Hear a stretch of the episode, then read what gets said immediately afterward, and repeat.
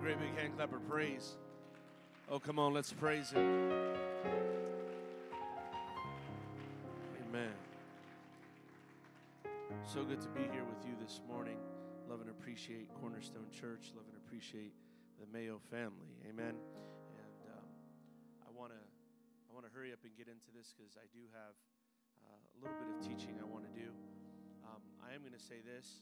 Uh, I'm a little nervous this morning um, because this is was not my first choice uh, as far as uh, what I was going to talk about this morning. But uh, I tried to wiggle out of it, but I felt like the Holy Ghost was pressing me to go forward and, and teach this word. Amen. And so uh, I want to obey God. And I feel like even just in the last few seconds, God has uh, confirmed to me that what I'm doing is right. Amen. So let us pray together and then you may be seated. Jesus, we thank you for your word. Your word is powerful and it is anointed. God, I'm asking you to touch me today. Let a spirit of prophecy and kindness, love and mercy, grace and hope and faith wash over me, God, that I may preach and project your word the way it ought to be. In Jesus' name. And someone say, Amen. Shake somebody's hand, give them a great big God bless you, and you may be seated.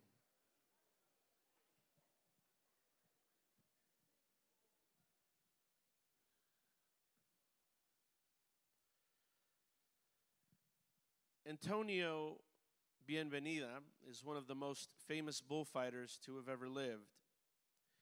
In his lifetime, he killed thousands of bulls.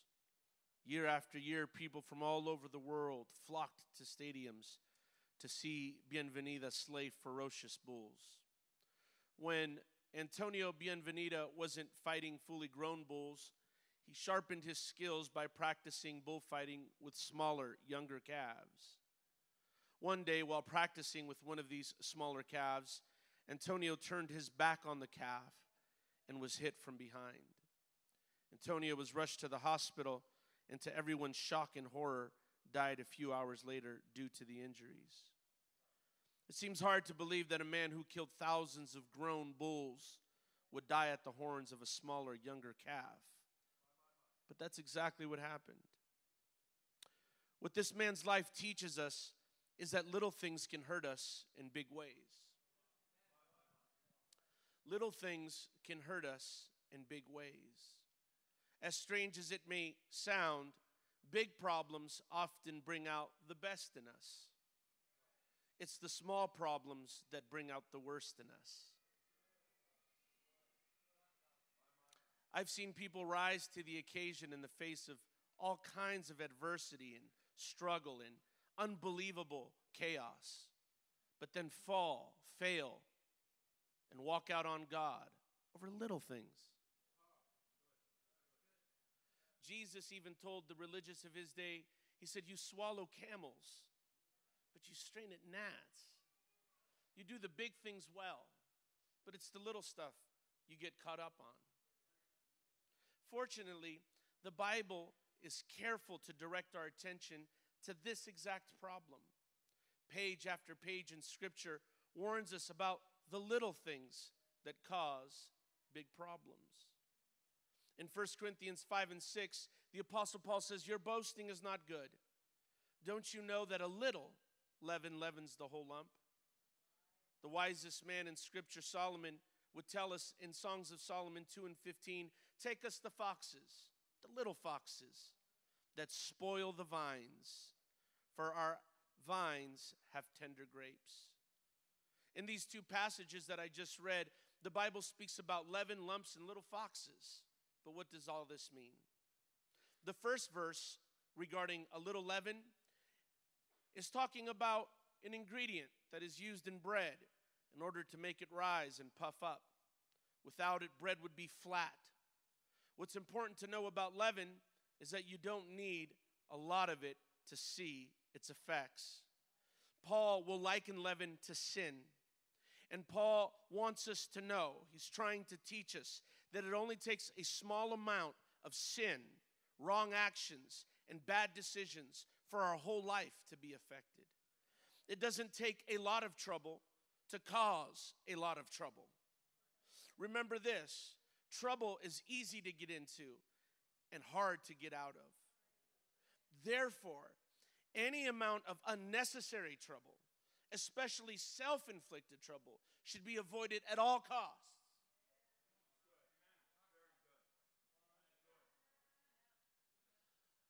You see, these books, they're not as popular today as they were back in the day, but these books of don't sweat the small stuff. You better sweat the small stuff. You probably shouldn't obsess over it, but you definitely shouldn't take your eyes off of it. Because little bulls can kill bullfighters.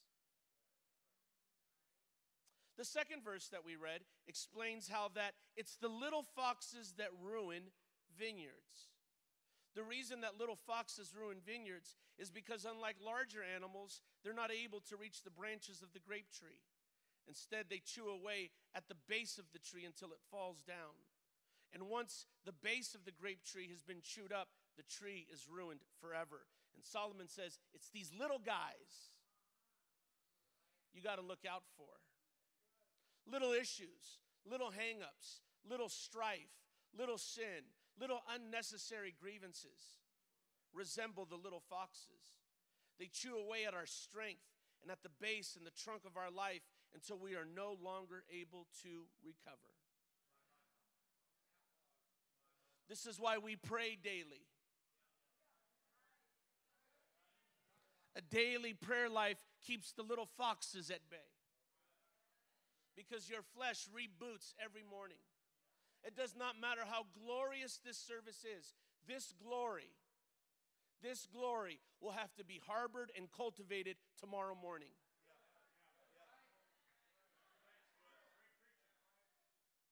The children of Israel crossed the Red Sea and then landed in Elam. God parted red waters, and then when they got to a bitter lake, they could not believe God for a miracle. And they went from music to murmuring. It's Monday morning we got to look out for. Because the little foxes come out and the leaven starts getting sprinkled everywhere. We cannot afford to ignore the effects of small things.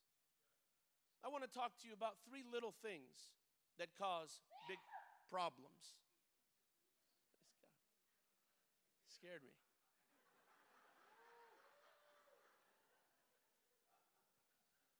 Hallelujah. I want to talk to you about three little things that cause big problems. Bless you.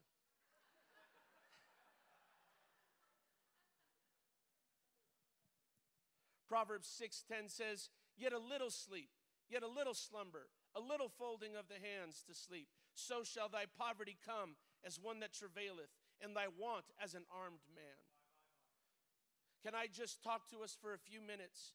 Never underestimate the absolute havoc that laziness can have on your life. Just a little bit of laziness can creep into our lives bit by bit, piece by piece, little fox by little fox, leaven by leaven. And once it takes hold of our life, it will totally ruin our life. I can't tell you how many people I know that let laziness creep into their lives, and before they know it, they're losing everything. You can't be lazy about your marriage. You can't be lazy about raising your children. You can't be lazy about getting up and going to work. You can't be lazy about taking care of yourself. You can't be lazy about coming to church. You can't be lazy about getting dressed for church. You can't be, we cannot afford to be lazy. Come on, somebody. I know we don't really preach on this a lot. But there's marriages that are being ruined because of a lazy husband. There's marriages that don't need counseling. They need a wife that isn't lazy. There's there's teenagers. Their problem is not, amen, what they say it is. It's laziness, just flat out laziness. And before you get lazy enough, and before you know it, poverty comes in like an armed man. It doesn't warn you, it doesn't tell you it's coming. It just it just ransacks the place. And before you know it, you are left with nothing. We need to treat laziness like a disease that we are trying to avoid. We don't want it in the house. We don't want it on the kids. We don't want it in us. Oh, come on, somebody. We don't preach on laziness.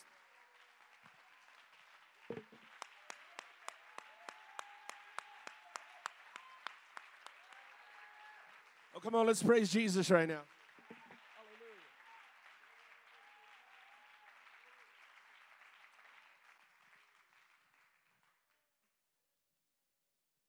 You talk about laziness. Most people who have jobs and go to job and are employee of the month, they, they're standing up and clapping.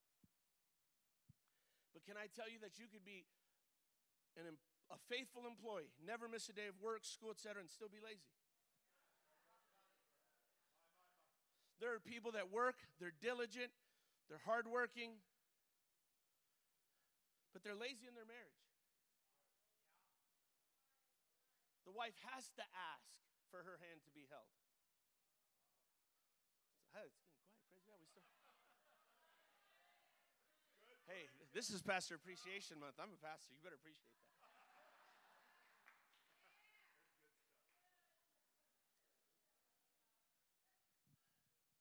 I know young men, young men, good young men, strong.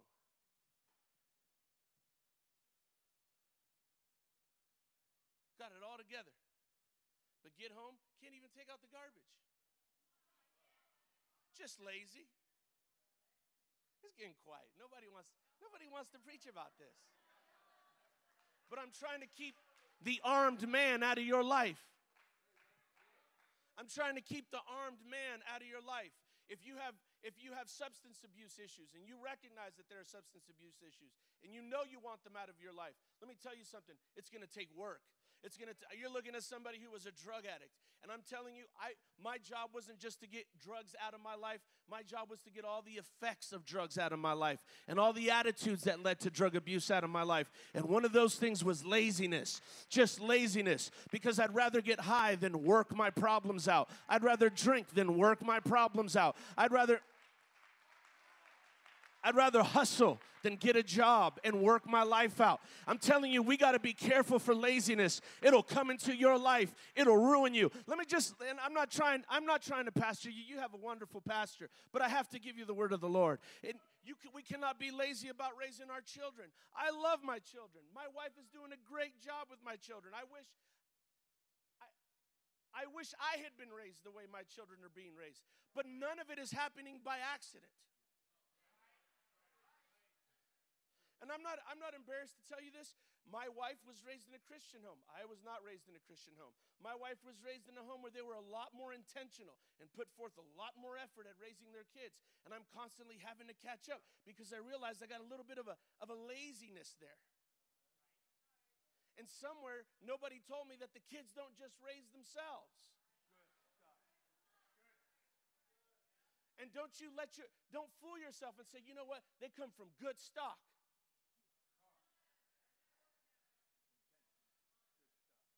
Good stock still needs to be directed. Good, good stock still needs to be told it has a purpose. Good stock still needs to be told to wake up at, at 7 a.m., not p.m., 7 a.m. Good stock needs. Good stock needs to be told that it needs a job. Good stock needs to be told to put its, its tie and its shirt on because it's Sunday morning. Good stock. If it's if it's good stock, we ought to want to take care of it. If it's good stock, we ought to want to cultivate it. If it's good stock, we ought to. How good is.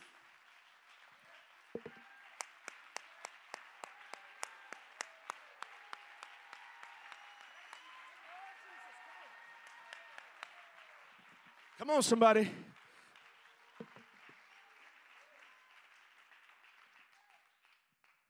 I wasn't going to say this. This is not, this is perhaps none of my business. But, but let me just let me just tag in here really quick. If you are a single parent, husband, man or woman, I want to let you know you got to work hard. You're going to have to. I'm sorry. It's whack that they left. It's whack that they left you with the kids. It's whack that they're not sending money. It's not right. It's not right that you're not getting the help you deserve. It's not, none of it's right. But what are we going to do? Now's not the time to let laziness creep in and take the kids away.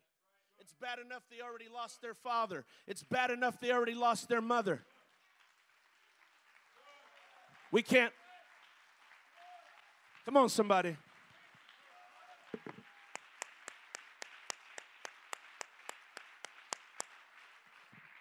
Come on, somebody. Let's. Let's praise him right now.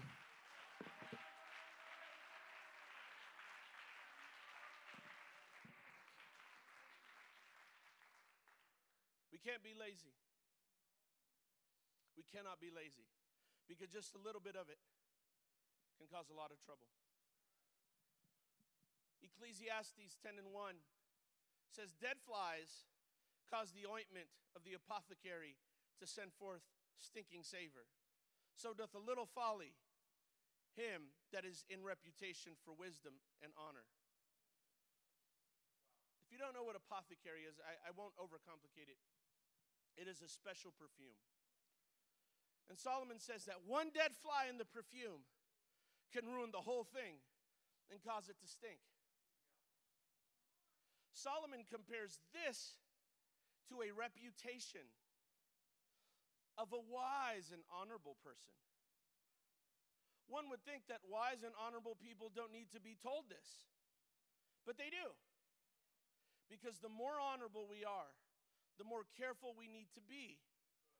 Because small errors can and will damage a lifetime of honor.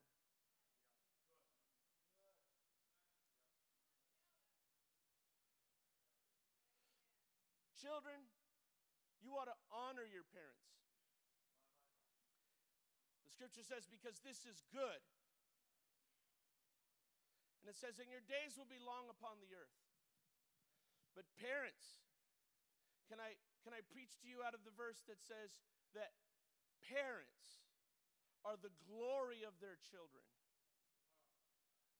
What does that mean? That parents ought to live a life worth honoring.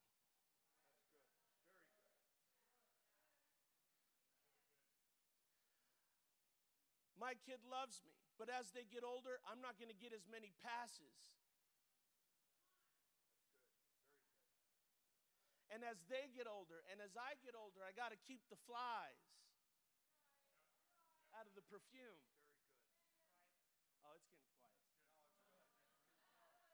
Hey, do you know that the higher people go up in, in, in, in the secular world, there are people that go up the ladder and they talk less and less. They do they, they stay out of the public eye less and less and less and less. They are trying to protect their honor. They're keeping the flies out of the perfume.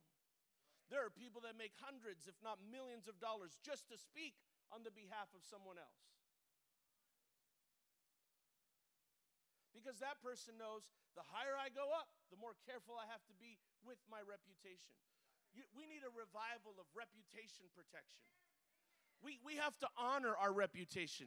We have to earn our reputation. Reputations are not just handed out. We have to, I have a reputation at home. I have a reputation at work. I I have to I have a reputation with my wife. I have to try to honor that. She has one with me. Reputations have to be protected. Reputations have to be kept because it doesn't take a lot to ruin one.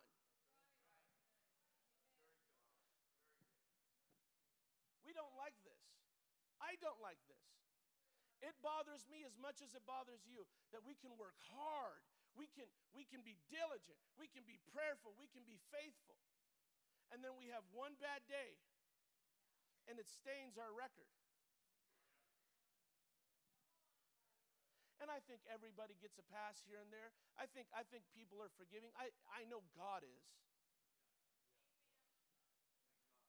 But the truth of the matter is that that doesn't mean we could let our guard down and say, you know what, I got it all together, I'm set, I'm just going to throw it in auto. I'm just going to throw this in autopilot and I should arrive safely. That's not the way this works.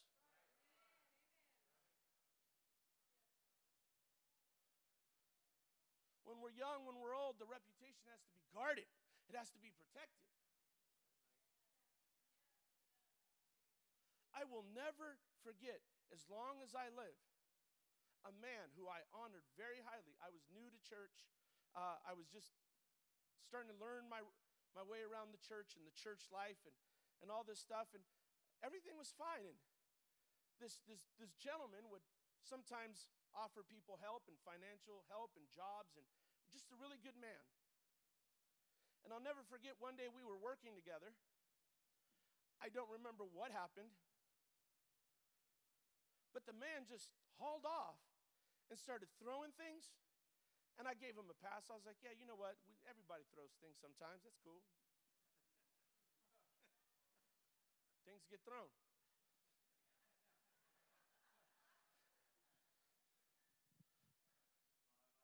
Yeah, then he, you know, picked up a little bit. He started kicking stuff. Cool, you know, people kick stuff. Soccer players.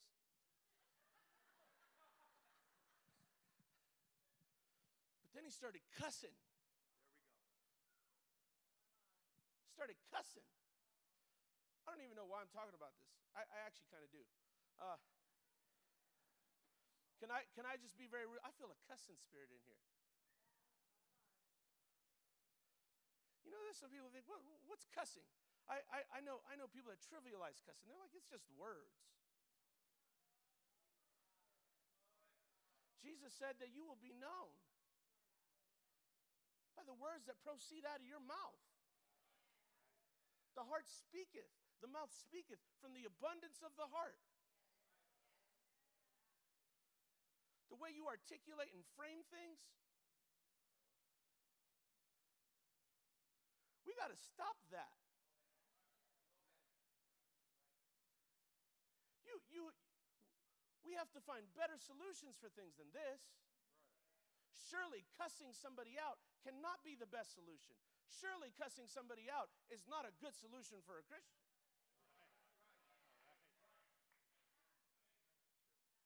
You got to keep the flies out your speech.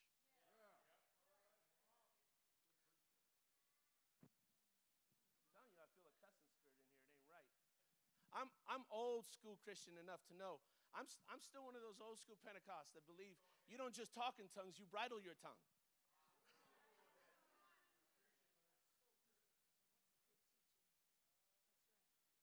Like I actually believe like one of the deliverances of the Holy Ghost is it'll get you to quit cussing. I know not like that was is that is that too old school?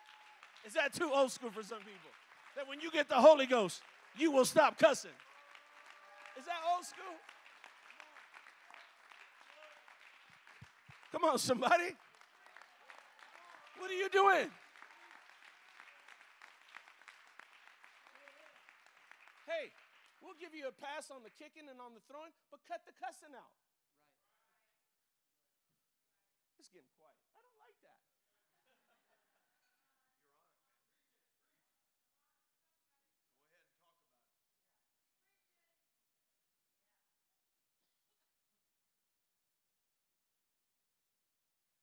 We'll leave the cussing alone.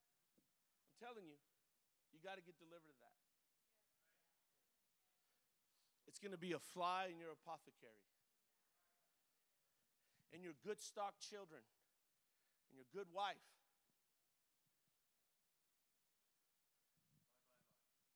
And some good brethren, and some good sisters are going to start raising brows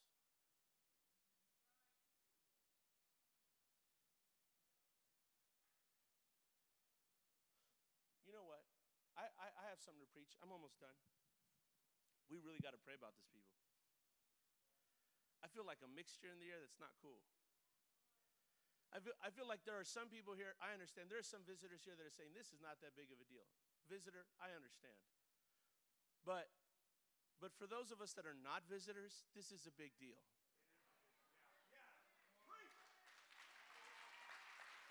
This is a big deal. This is no, let me tell you that. This is a little deal that causes big problems. This is a little deal that causes big hurts. This is because once the words go out, you don't get them back.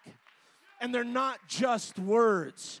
They're they're they're vehicles that transfer information and I don't and they have feeling and they have charge and they have energy and they have vibes. And in some cases, if you don't watch your tongue, they have spirits attached to them. You gotta watch your tongue. You can't just be loose.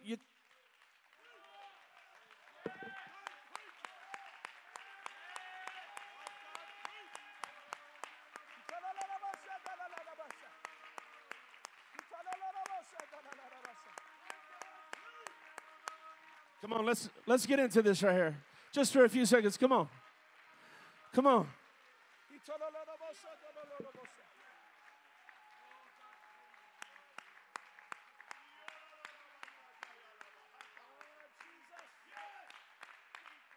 Come on, let's just sit here for a second. Let's come on.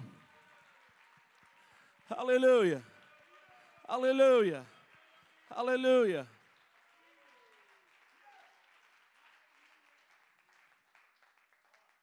You cute little kids, listen to me. Don't you go around thinking that just because you spell cuss words out, you ain't cussing. You better kick that habit now.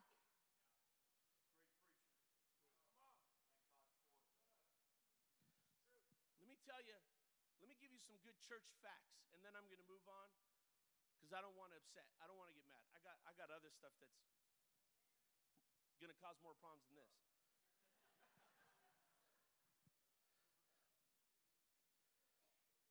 One of the things, one of the things about church is that a lot that could go wrong don't go wrong. There's, this is a rather climatized area. The consequences for actions, in a lot of cases, are muted. So, like, you can walk around here cussing, and, and no one but the youth group knows, and they might tell the youth group leader once in a while, and it might get to pastor, and it's, it's kind of like a lot of, a lot of the, the damage is outsourced to the, to, the, to the group. But let me tell you kids something. You just start running your mouth loose on the street.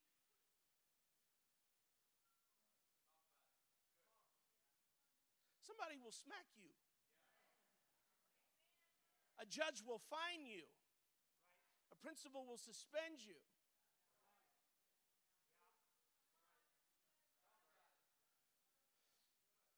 Those of us who are parents and say, you know what, this little Timmy, he's just going through a phase, he'll get over it. If we don't help little Timmy, let me tell you something. Somebody's to correct little Timmy who don't love little Timmy as much as you do. And somebody's to serve little Timmy the business. And somebody's to take little Tiffany and serve her the business. Mama, don't just let it slide. You, I'm not saying you need. You would do Timmy and Tiffany some good to just spend a little bit of time with them and talk to them about the way they're talking or about the way they're spelling words on Facebook and just go ahead and help them out. Because if you don't, somebody who doesn't love them as much as you do will.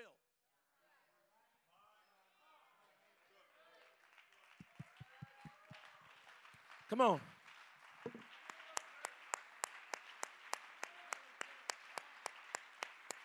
Come on, I'm fighting for your kids. We can't be lazy about this. We can't be lazy about our reputation. We got to keep the flies out of the apothecary. Come on, come on.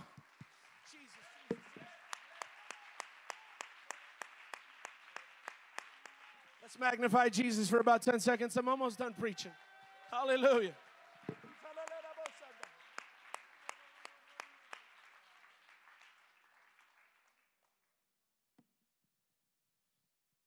I want to tell you about the third little thing that can get us in trouble.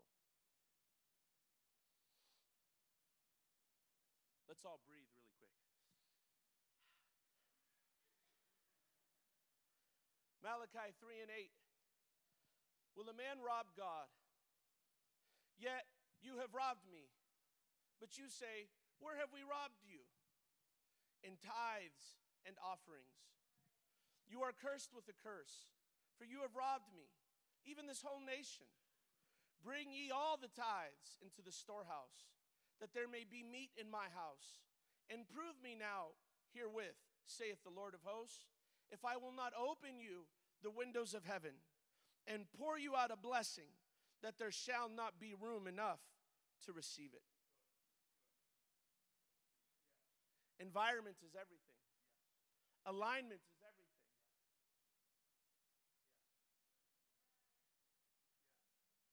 we tithe,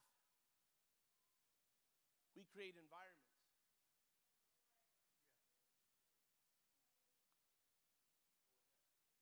Listen, I'm not here to take an offering. I know uh, Pastor Mayo just leaned over to me a few seconds ago, told me you guys took up a huge offering uh, for your building and, and all these wonderful, beautiful things. Uh, but I really feel like God told me to tell you this.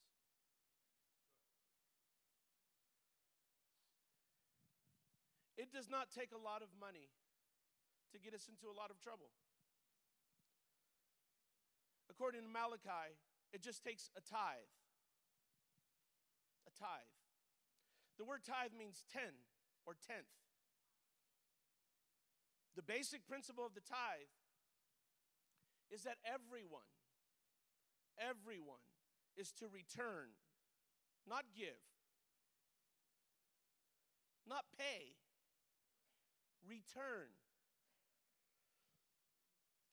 a tenth of their income to the Lord. Everyone is going to give the same percentage, but not the same amount. What this means is that a person who makes $10,000 per year returns $1,000 in tithe. The person who makes $1 million per year returns 100,000 in tithe. Rich or poor, everyone gives the same percentage. Our tax system would benefit from this. It's getting really quiet.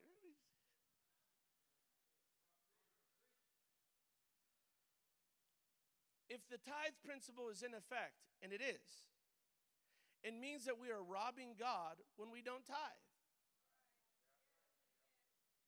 Let me repeat that. Malachi is teaching that when we fail to tithe and give our offerings, we are not robbing the church, we are not robbing the pastor, we are not robbing a church department, we are robbing God.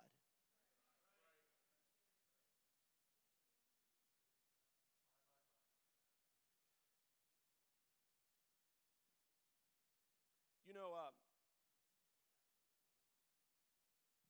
I'm going tell you something that's, that, that's very popular these days. That is to give to the charity of your choosing.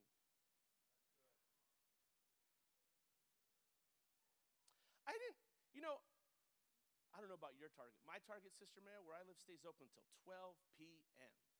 Shout out to Target. I was at Target the other night, 11:30 p.m. And when I went to pay for my stuff, you know what that little ATM machine asked me? If I wanted to donate more money.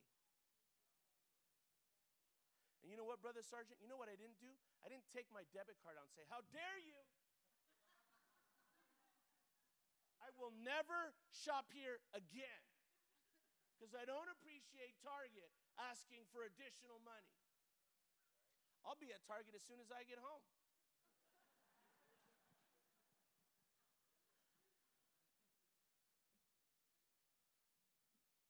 Want to know why when you go into Starbucks?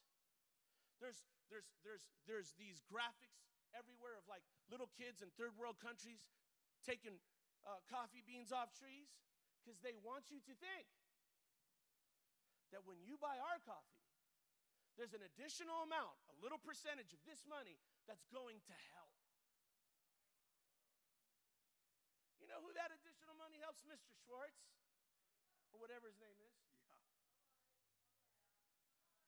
But some of y'all got up early just to stop by Starbucks this morning.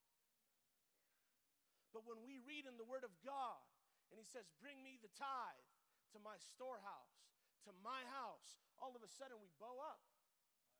We lock up. But God said, If you will do this little thing, I will open up big windows over your life.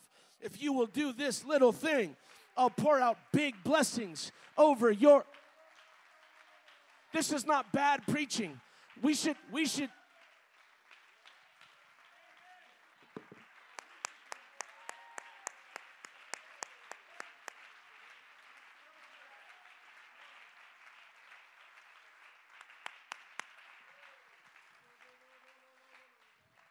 But what is going on, even in churches today, is that people give to their cause of choosing.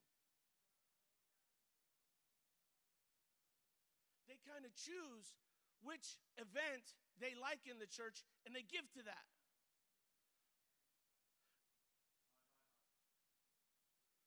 Rather than being consistent. Forget consistency, obedience. Rather than just being obedient. Listen, this mess this is not for everybody. But this is yes, this is for everybody.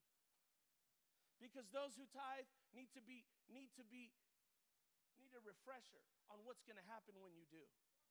It is not for naught. There's blessings that are poured out. There's grace that's poured out. There's enablement and empowerment and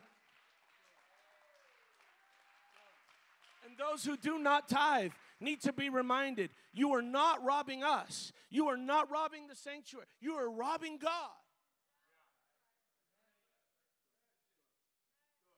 And look, let's take the conspiracy out of Target. Let's give Mr. Schwartz the benefit of the doubt.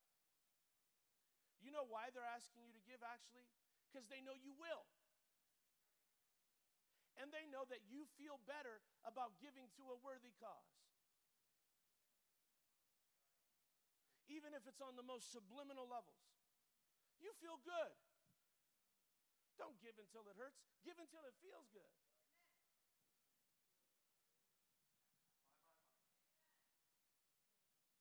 Let me tell you something about this church what are, what are we on? How many years has Cornerstone been here? 25 years of taking drug addicts off the street. 25 years of pulling people out of the depths of suicide and depression. 25 years of getting people off methamphetamine. 25 years of taking. Yes, that's true. 25 years of taking people out of divorce court. 25 years 25 years. There's been children that have been adopted, there's been people that have been restored, there's been families that have been 25. This is a worthy cause. 25 years of doing good. 20 not perfect, but good. 25 years of 25 years of giving to missions, 25 years of giving to home missions, 25 years of funding other churches so that they can take people off the street. 25 That's a worthy cause. That's a good cause, but you,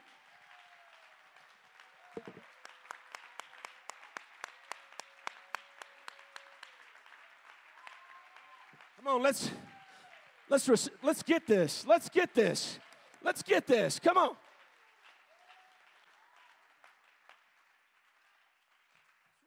Twenty-five years of doing good.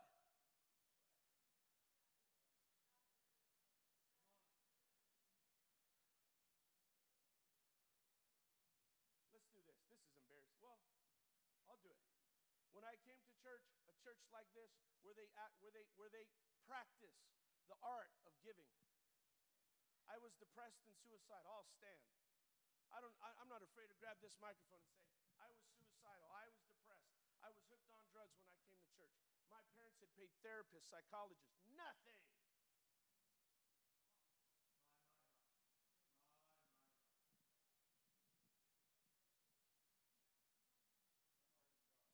I was in and out of jail. You know, you know what the juvenile know what the juvenile detention centers cannot do is rehabilitate people. The laws of man do not rehabilitate men. The laws of God rehabilitate men. And you don't get the laws of God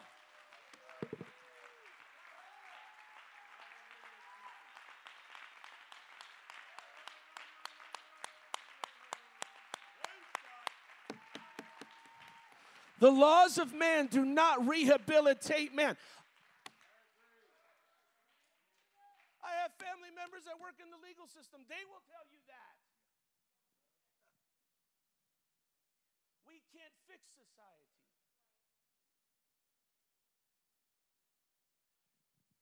Pastor Mayo, I did not have an issue with giving my 10% when I came to church. You know why? Because I was giving it to the dope man. And I never asked the dope man, Did you just tint the windows of your car on my money?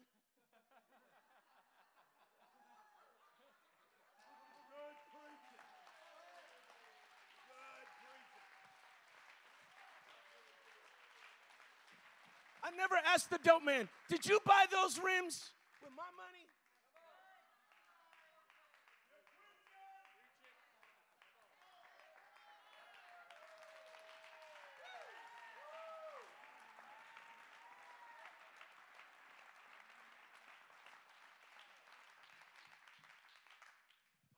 There's somebody here, I could call you out right now. I could tell you who you are right now. There's somebody here, you're struggling with, with gambling. You have a gambling addiction, and you're scoffing at what I'm preaching right now.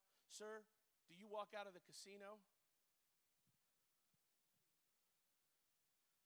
and ask them, Is all this being funded on my money?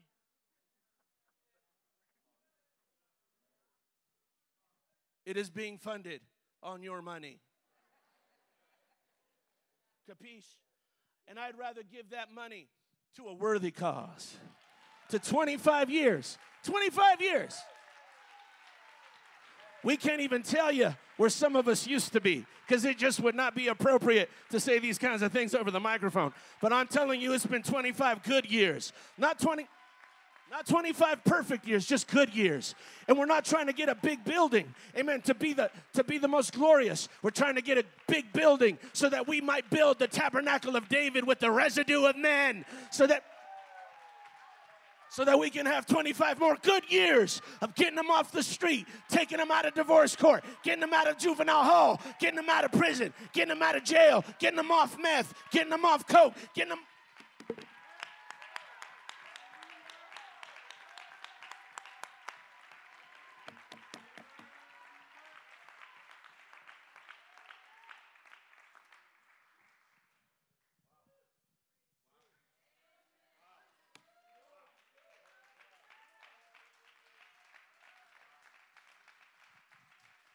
I'm not afraid to tell you this. I, my next door neighbor for years in the house where I lived was the manager of the porno store. I gave him Bible studies, Bible studies, and now the porno store is a Hertz Rent a Car Center.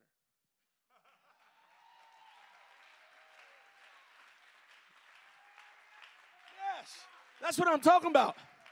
25 years of doing good, 25 years of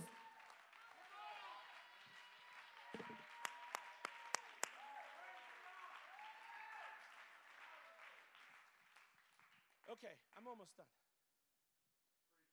But let's let's you want you want to exegete you want to exegete the text. Let's ex, let's exegete the text. Some people argue. There's, there's people here right now, members of this church, that are not shouting with us. You know why? Because they're saying I'm misinterpreting the text.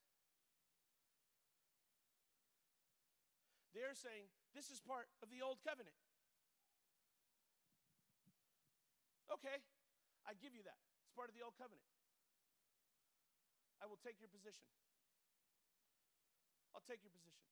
It's part of the Old Testament. Fine. But you know what Hebrews 8 and 6 says? Yes. That we are under a better covenant that's established on what? Better promises. So if under the old, inferior covenant, there was 10% at, get, requested. What would be requested of the better covenant? You want to take that position? You want to take you want to exegete the text that way? Let's exegete the text that way. Then let's just say because nobody ever argues, I disagree with 10%, it should be 9. Nobody ever argues, it should be 4. You know what? You? It should be zero.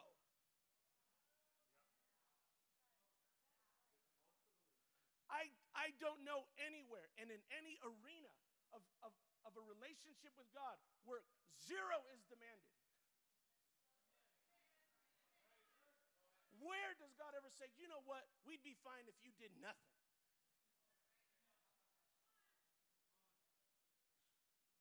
Where in a relationship with anybody will the relationship ever flourish or thrive based on nothing?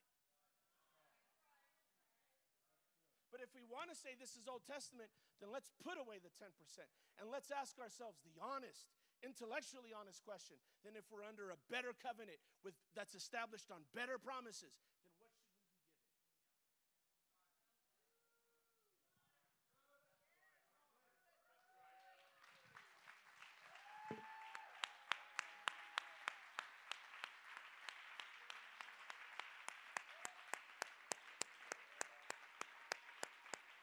Let's praise God right now. There's something beautiful happening in our lives right here, right now. It is a beautiful thing when we get a new.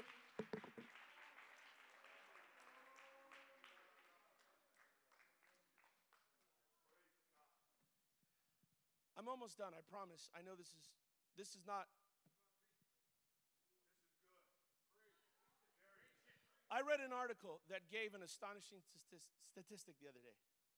It said that of all the people in America who call themselves Christians, only 4% of them return their tithe to God. If that statistic is accurate, it means that 96% of professing evangelical Christians regularly, habitually rob God of what belongs to Him. It also means that 96% of professing nominal Christianity is exposing themselves to a curse. I'm not saying that. That's not like, that's not my word.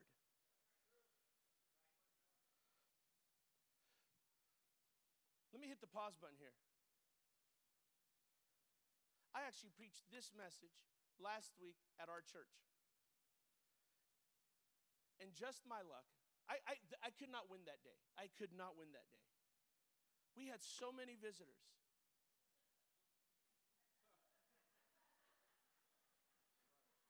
And like that's this is not what you want to preach. Visitors, this is like not what I want to preach.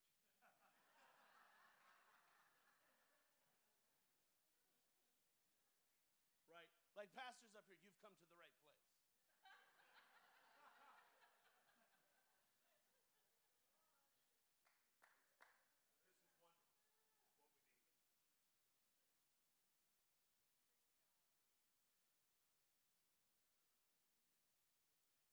I could go down a long, like a, a long list of reasons why, why, why what I'm preaching could be problematic. But let's talk about why I wouldn't preach this. Like, what would stop me from preaching this? Number one, a fear of people leaving. I'm afraid. I really am. I'm, genu- I'm, I'm genuine about this. No jokes, no cackling, no heckling. Like I'm afraid that people leave over stuff like this. This is a much larger church than mine, but I would be afraid if somebody here got offended and said, you know what, I came on the wrong day. And this is my last service. Like that, that really concerns me. That worries me.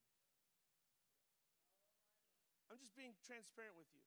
Now, my church probably could fit on two of these. And so I really don't want nobody to leave. Like, I need you there.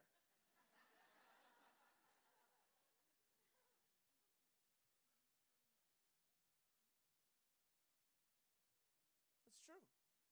Afraid of people leaving. Number two, you know why I wouldn't preach this? Because I'm not interested in preaching the whole Bible, the whole thing. Because there are parts of the Bible that will never jive with modern society. Because the Bible has drop pins and they're fixed, they're fixed locations. Society is in flux. So there'll be days that society agrees with the Bible, and there'll be days that society tries to ban the Bible. And it's hard to preach fixed positions to a fluctuating society. Hard to preach the rock to a liquid society. And so, a lot of pastors, to, to keep people coming, and so that nobody gets offended and nobody leaves, they don't preach the whole Bible. Which brings me to my third point. Why would I not preach this? Because I don't care if people have a spiritual curse on their life. And that's just the hard, brutal, ministerial, self audit truth. It doesn't bother me. I just want you to stay in the chair. I just want the crowd to get bigger. I don't I want the crowd to get bigger. But you know what I really want? I want the crowd to be blessed. I want the crowd to be blessed. Come on. I want the crowd to have vivacious, robust, beautiful lives. And you cannot have a beautiful life without giving. Giving is part of the beautiful life. Giving is part Giving is the main ingredient of the beautiful life. For it is written that God so loved the world that he gave his, he gave way more than 10%. How dare we get offended? How dare we get offended? This is part of the beautiful life. You know what? When I came to church, it was all about me, me, me, me, me. Everything I did, I had to be the end of it. And it did me so much good to get into an atmosphere where they said, you know what? It ain't about you today. And we're going to encourage you to give. We're going to encourage you stretch. We're going to encourage you to believe. I am not afraid to tell you that there were days I tithed and I stayed obedient to God and I did not have groceries. And I'm not afraid to tell you that there was times that I cried and I wept and then someone knocked on my door and there was a bag of groceries.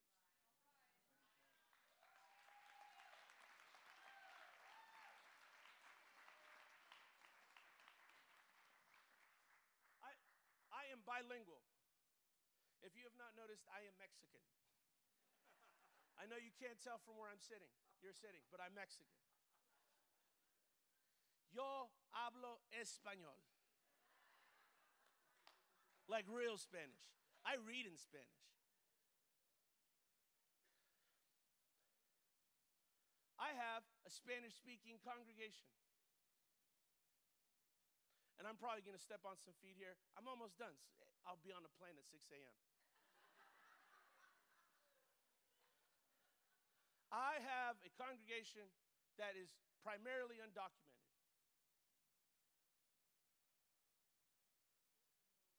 Thank you. They are my brothers and sisters in the Lord. Some of them are my countrymen, but they're also my brothers and sisters in the Lord. Love them. I had won, I used to pastor a Spanish church years ago. I had won several Hispanics to the Lord, my people. And they loved me. And I, I get it. I moved 45 minutes away to start another church. And they told me in Spanish, Pastor, wherever you go, we're going with you.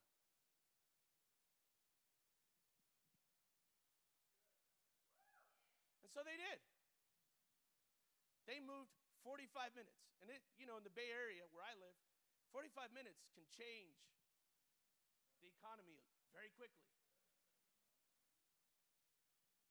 And so they came with me. I didn't ask them to. I wouldn't have cared if they didn't. We're not like gypsies or nothing.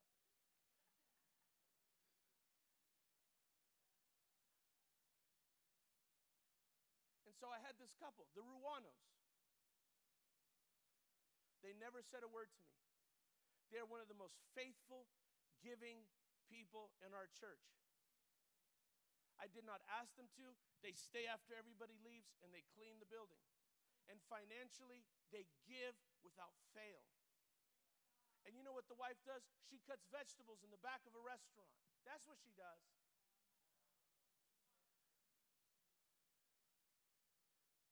You know what the husband does? He drives.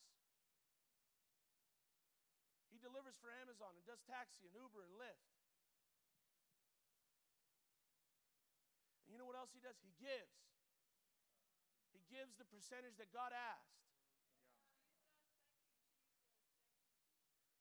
They don't complain. They don't, they don't tell you when they're struggling. Let me tell you something. And just because you're strong, it doesn't mean the weights aren't heavy. And they're strong people, but the weights are still heavy. That's right.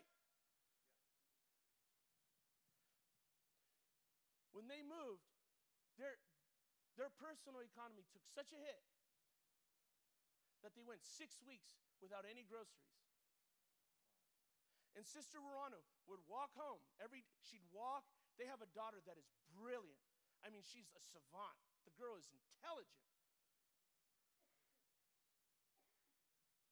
So she goes and picks her daughter up at school and then walk she walks from her job, she walks to the school and then walks the child home. And when she picks the daughter up, they have to walk by a park. And they were walking by the park, and on the park bench, there was, a, there was three bags full of groceries. And the park was totally empty. And the daughter said, Mom, there's like a bunch of food over there. And the mom, broke, struggling, under the weight. You know what she said? That's not ours, sweetheart. We don't steal from God and we don't steal from anybody else. Good preaching.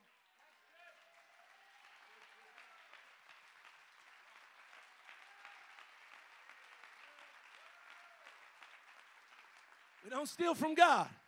We don't steal from anybody else. And we behave that way when nobody's looking.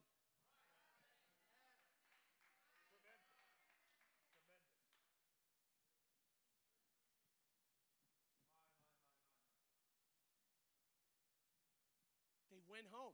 They came back out to go to the store. The bags of groceries were still there. The girl, brilliant, I just can't even tell you how smart she is. She said, Mom, that is from God.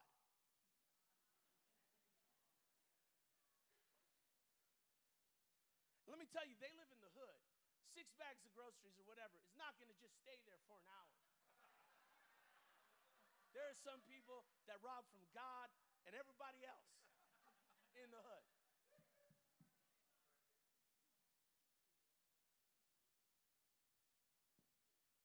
She said, okay, it's from God. They took the groceries. She went to go, she left work the next day, went to go pick up her daughter the next day, walked by the park, and there was another set of groceries. This went on for six weeks.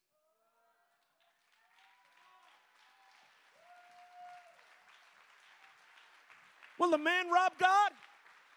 Will a man rob God?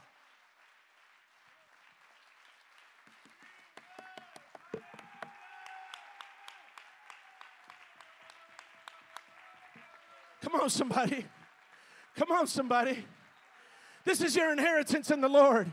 This is your inheritance. And come on, somebody's getting really touched right now. Come on, we need to.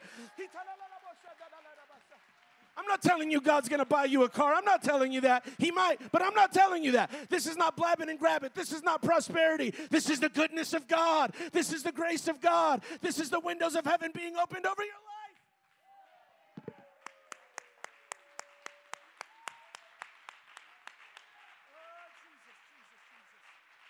Come on, come on, come on, come on. I'm done preaching. Hallelujah. Musicians, come. I promise you, I promise you, Pastor Mayo, I love you. I would never get in your lane. You are the pastor, you're the bishop here. I would never get in your lane. And I'm telling God the whole time, I don't want to preach on tithe. There's visitors out there. And then Sister Mail comes and starts singing the blessing of Abraham.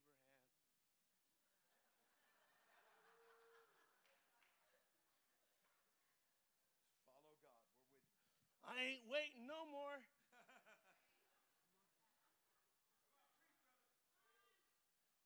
And then Pastor Mail's got to get up and say, We're going to pray the Malachi prayer over you. Well, guess what? Right back at you.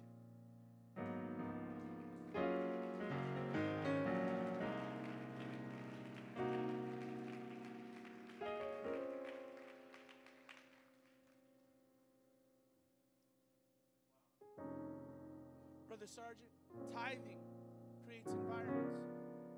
Jesus said, Give, and it'll be given back to you.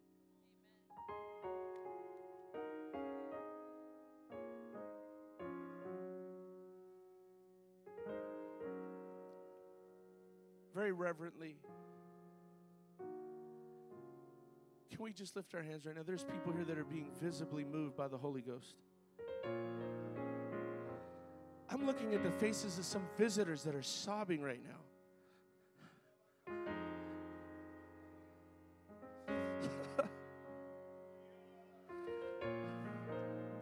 I'm not waiting no more. I'm not waiting no more. I want the blessing of Abraham.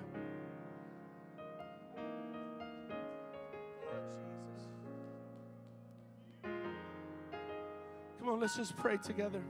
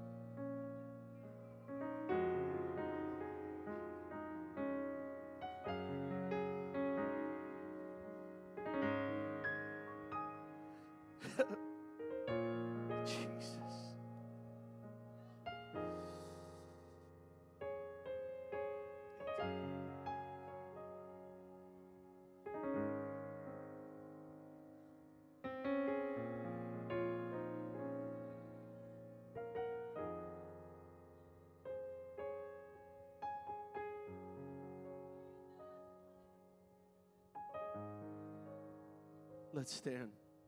If you're not standing already, let's stand.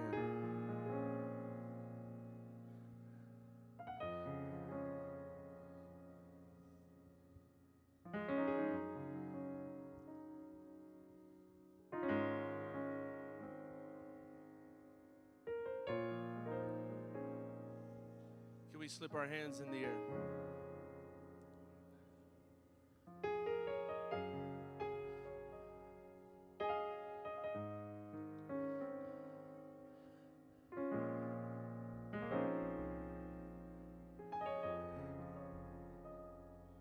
On, let's just bask in this right now. There's something beautiful here right now. If you'd like to make your way out of your seat and come pray, if you feel God touching you right where you're at, don't move. Just keep praying right there. Just stay focused. Hallelujah. But if you feel an urge to come to the front, then come to the front. Hallelujah.